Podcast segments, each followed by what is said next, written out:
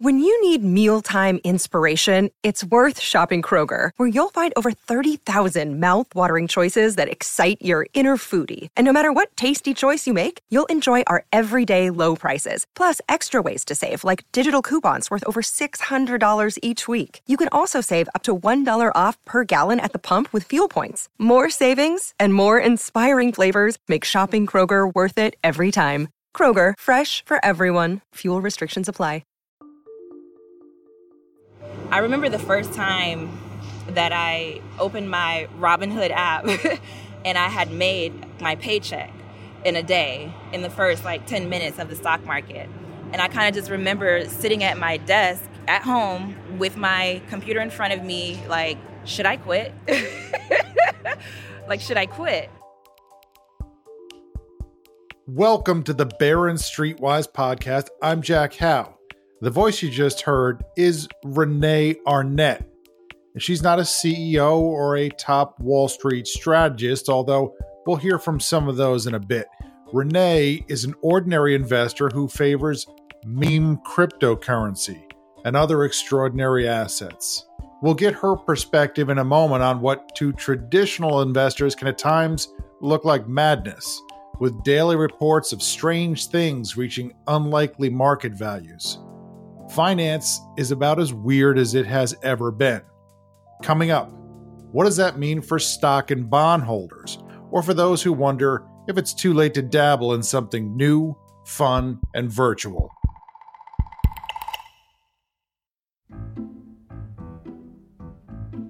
Listening in is our audio producer, Jackson. Hi, Jackson.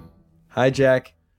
Our cover story in this week's Barron's magazine is on what I call weird finance. And you did some reporting for the story. We sent you to New York City's Times Square for NFT NYC, which is a conference promoting non fungible tokens, which we'll come to.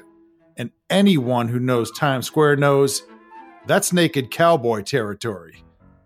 I understand you had a run in, and the naked cowboy, who's really more of an underpants cowboy, was on assignment too. Yeah, he was fielding a request from a man and a woman in matching onesies to sing a song about their holographic worm. Well, I'm the naked cowboy with the word NFT. It's the cryptocurrency for you and me.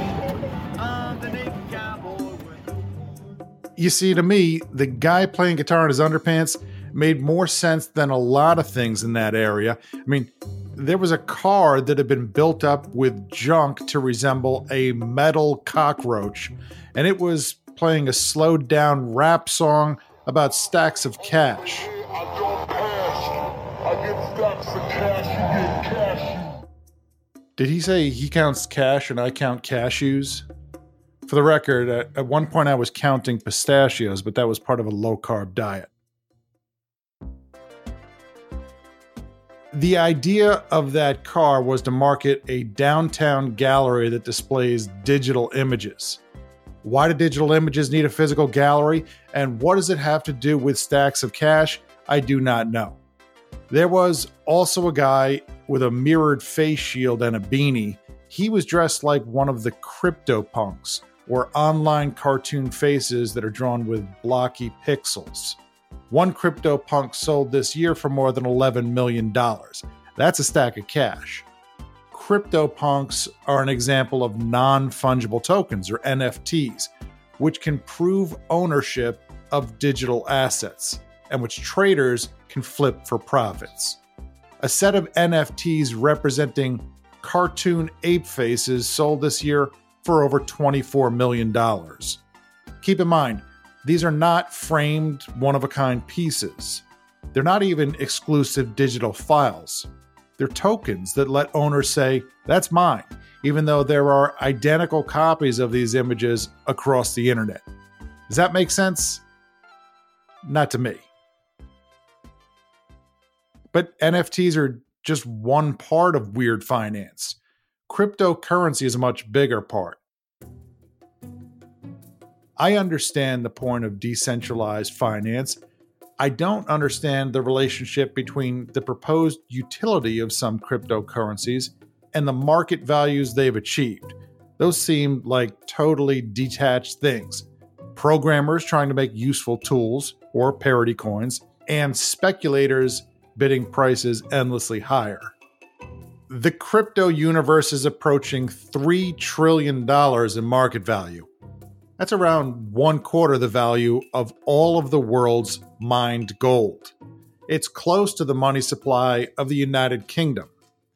We've talked about a dog themed parody cryptocurrency with unlimited supply called Dogecoin. It recently had a market value of $35 billion. And then it was passed by another dog themed coin, this one a parody of Dogecoin, which I guess makes it a parody of a parody. It's called Shiba Inu. And that one hit a market value of $40 billion. But then it fell 15% in a day. By the way, Hershey, which is more than a century old and makes sweets in 85 countries, recently had a market value right around those of these joke dog coins $36 billion. Here's something else from this past week a crypto called Squid Game, like the Netflix series, which had been a big gainer, suddenly fell to zero. Apparently, that one was a scam. It did not set off a panic across the crypto world. And we've already talked about meme stocks like GameStop and AMC Entertainment on past episodes. Those multiplied more than 20 times in value at different points this year. And we covered special purpose acquisition companies or SPACs. One of those recently jumped 15 times in value after announcing it would merge with something called Trump Media and Technology. Now, maybe that will become a top player in media and technology. I don't know. All it seems to have now is a slide deck with vaguely stated intentions to take on Twitter and Facebook and Amazon, Apple, Walt Disney, and Netflix. Don't, don't laugh, Jackson. That's a lot of companies. Those companies are pretty good at what they do, but we'll see. When you put all of this stuff together, I don't think there's a parallel in history. Definitely not Dutch tulip mania, which historians have shown wasn't so much a mania as it was rich people engaging in a bit of squander. The South Sea bubble was a single stock that rose tenfold in a year and set off a rush of low quality stock offerings. Call it one meme stock and a bunch of SPACs. The dot com bubble of the late 1990s was more of a mania, and both Japan in the 1980s and the US in the 1920s had profound, credit fueled bubbles that ended with many years of economic pain. But if we're just judging on weirdness, those involved real estate and stocks. No CryptoPunks, no dueling dog coins. Today, there seems to be a bubble of bubbles across real and virtual assets. Not everything is overpriced, but if there were a financial index tracking weirdness, I'm pretty sure it would have gone vertical and smashed through all time highs. All that said, I don't think the people trading in these assets are necessarily ill informed or misguided. Many seem perfectly rational, and of course, many are making good money. And Jackson, that brings us to your conversation with Renee, who was in Times Square to promote a planned NFT marketplace called Snow Crash, but who also told you about her personal investing approach. That's right. Renee grew up in small town Florida and learned how to trade during the pandemic. And then when the stock market crashed and workers were sent home or laid off, she turned to YouTube videos and podcasts. If there was ever a time to figure out how to create your own wealth, it was when you were fired. It was when you were let go. It was when the whole world was shut down. There was nowhere else to go. And so that's what I did. I spent some time studying stock options, how to trade, how to invest, what is delta, what are these Greeks, how do I read charts, what is technical analysis, and I figured it out. And um, I remember the first time that I opened my Robinhood app and I had made like my paycheck in a day in the first like 10 minutes of the stock market. Renee says she taught her mother, who's a teacher, and her younger siblings and friends to trade. I asked, what's in her portfolio? So my options are, I would say, my daily plays. My crypto is what I consider my long term investment. So I own Solana, I own Tezos, I own a, a, little bit of Bitcoin, not a whole bunch. I own Ethereum, I own Ethereum Classic, I own Litecoin, I own Filecoin.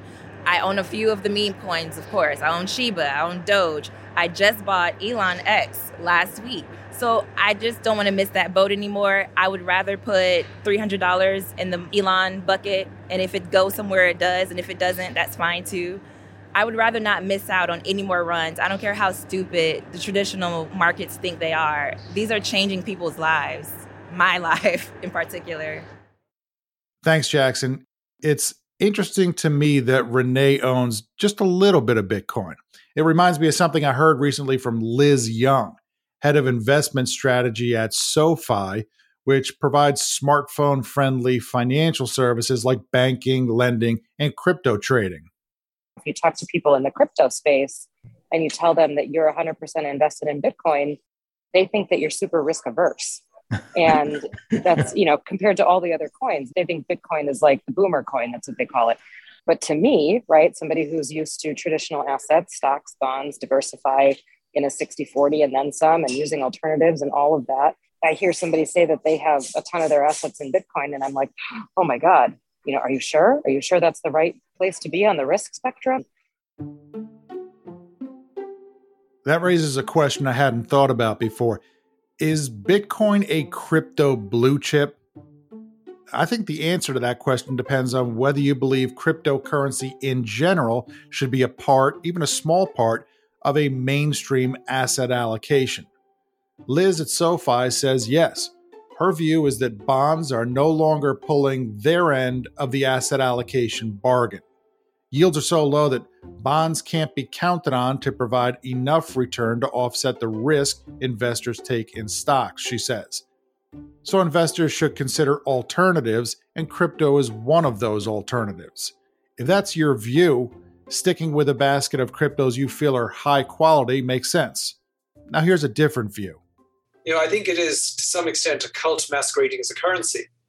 That's David Kelly. He's the chief global strategist at JP Morgan Asset Management, and he's not a fan of cryptocurrency in general as a currency or an investment. We have no way of measuring its expected return or even thinking about what its expected return is. There's no stream of income or dividends or use services coming from this. So no way of guessing that. But what we do know is it's got huge volatility. And we also know that there is no reliable correlations or cross correlations with other assets. They, it's young enough and it's crazy enough in terms of volatility, you can't tell that. So it's not a suitable portfolio asset. I can't put it into a portfolio as a portfolio manager and say, this is what it will give me in terms of reducing overall risk or enhancing expected return. And in fact, given the level of volatility, even a small dose of it would so raise the volatility of the overall portfolio, I, I'd actually be using up a lot of my risk budget just putting it in there. So as a money manager, no, I couldn't put it in a portfolio.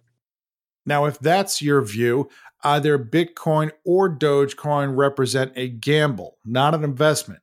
And if you decide to gamble, you might as well choose the one that seems most capable of a sharp percentage move higher.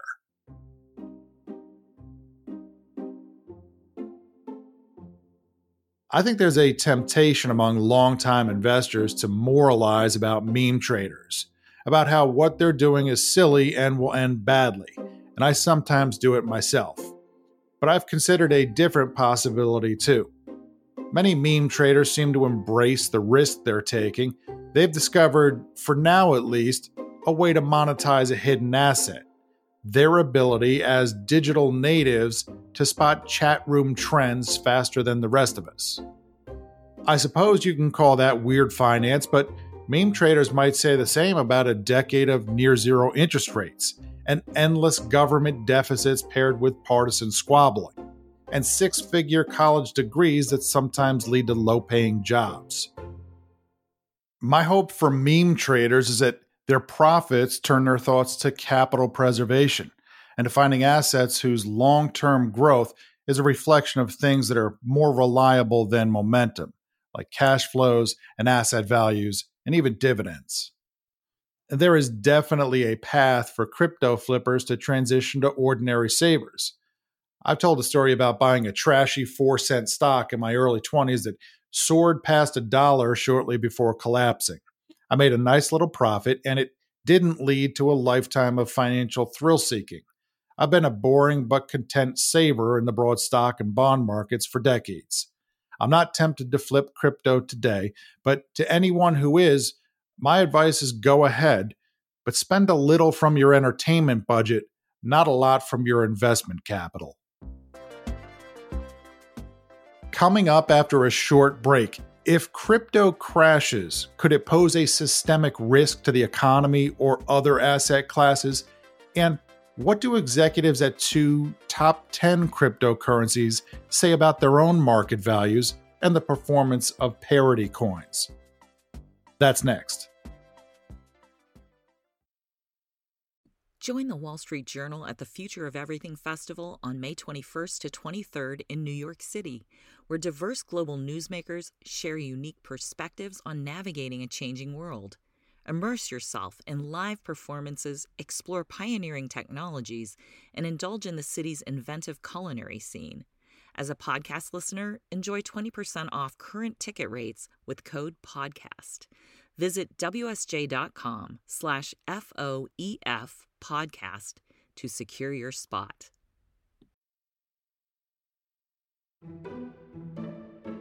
Cryptocurrency is not brand new.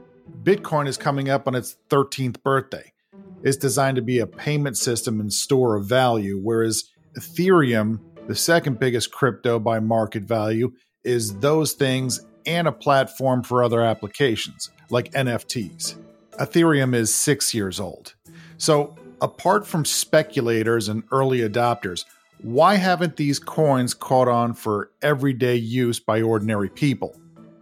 A couple of weeks ago, Jackson did an episode pointing out some shortcomings in these networks. Jackson, is it rude of me to talk about you like you're not here? Yeah, go ahead. That's just the kind of thing Jackson would say. Critics say Bitcoin and Ethereum can be restrictive and clunky and slow for everyday transactions. They also consume staggering amounts of electric power. Now, Ethereum is making some changes, and there are also younger cryptos designed to address these complaints. When I started Polkadot, it was really to try and boost the idea of a multi chain future. Back in 2016, there was a lot of mind share sitting with Ethereum, and people were basically saying, well, there's just going to be one winner. There was a lot of conversation you know, I felt that the world was going to be a lot better if we had multiple different chains, each really well customized for doing one particular like domain specific job. That's Gavin Wood.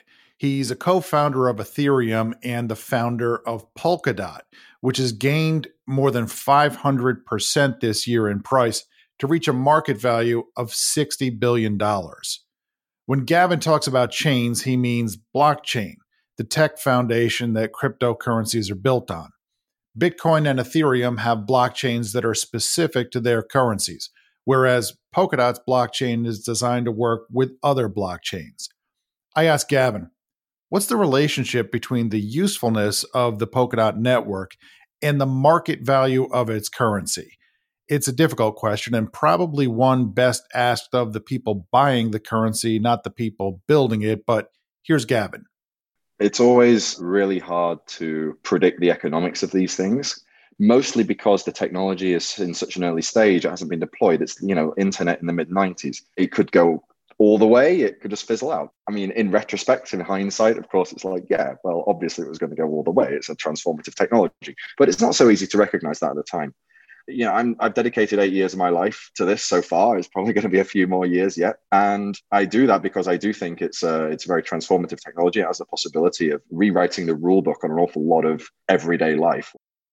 As a serious entrepreneur, Gavin is, as you might imagine, not thrilled with all the attention being paid to parody crypto. He calls it exasperating. You only have to look at the top 10 coins and see, you know, there's a joke coin and then there's a joke of a joke coin in that like it's like what, what's going on and i think this this does demonstrate there is a substantial amount of the market that is just given over to hype and craze and it, you know it, it's very difficult to argue against that a cryptocurrency called Cardano has climbed even faster than Polkadot. It's up more than a thousand percent this year to a recent market value of $68 billion. That means it's worth more than FedEx, the delivery network. Cardano is based on robust academic research. A lot of thought was put into, you know, how, how you just don't create the new greatest thing, but how do you make it scalable, sustainable? How do you ensure that transactions could happen at a high rate? How could they happen cheaply? That's Jeff Pollock, who had retired from a career in banking and today is the chief financial officer of Input Output, the company behind Cardano.